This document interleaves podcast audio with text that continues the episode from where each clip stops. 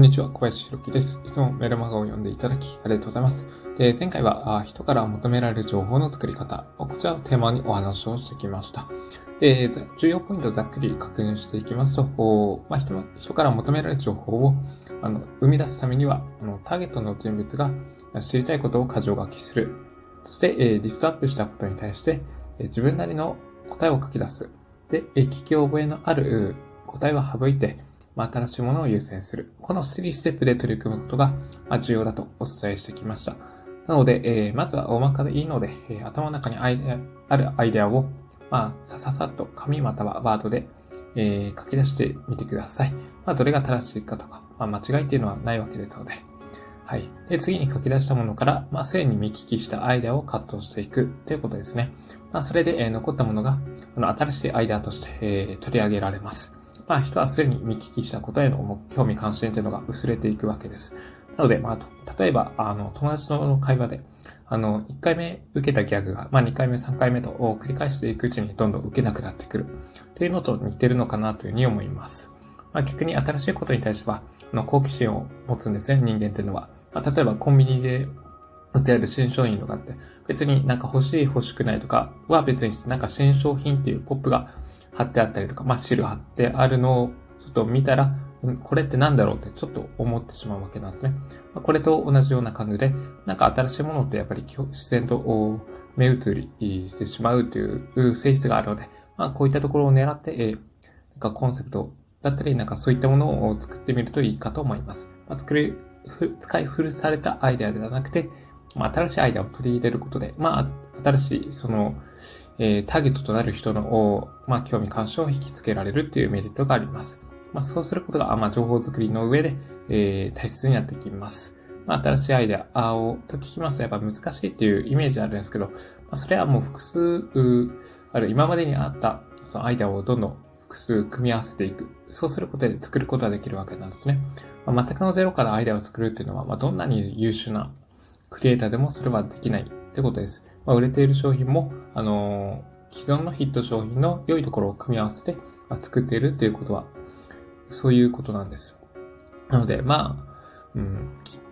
新しい商品を作ることに対してそんなに難しいイメージじゃなくて、まあ、これまであった、えー、良い部分を組み合わせる。まあ、そういったイメージでやってみるといいと思います。まあ、やっていくうちで、えー、新しい情報を作るのがどんどん上手くなっていきますので、まあ、まずは、あこういうことなのかっていうイメージができたら、まあ、試しにやってみるといいと思います。まあ、やっていくうちに本当に負に落ちてくると思いますので、はい。まあ、そんな感じで、えー、前回のテーマの確認はおしまいにしたいと思います。で、ここからが本日のメインですけど、今回のテーマは、オンライン商品の種類、オンラインコンテンツの種類です。えー、まあ、ここでは、今後あなたが、まあ、情報発信で、えー、稼ぐ仕組みを作っていこうと思うのであれば、えー、まずは何をやればいいのかっていうところからお伝えしていきます。まあ、そもそもコンテンツっていうのは何かと言いますと、知識や情報の塊です。塊です。そう。あとですね、そのものが、まあ、コンテンツにもなるっていうわけですね。これまで経験してきたことが、こう、収縮されて、それが一つのコンテンツとして出来上がるわけなんですね。で、うん、あなたが、まあ、これまでに解決、まあ、もいろいろ悩みとか問題ってぶち当たってきたことってあると思うんですけど、その時に解決したこととか、まあ、改善、えー、したことを、がありましたら、まあ、それを、そのことに対して、まあ、人に分かりやすく伝えていくことで、まあ、一つのコンテンツになります。まあ、なので、特にコンテンツ作りといって難しく考える必要はないです。まあ、学生時代に、まあ、数学の問題が分からずに困っている友人に、解き方を教わるっていうのも一つの、これもコンテンツですよね。うん、価値提供になるわけです。で、えっ、ー、と、オンラインコンテンツなんですけど、今回のテーマは、そのその種類としましては、あの、メールマガジンであったりとか、ブログ、ポッドキャスト、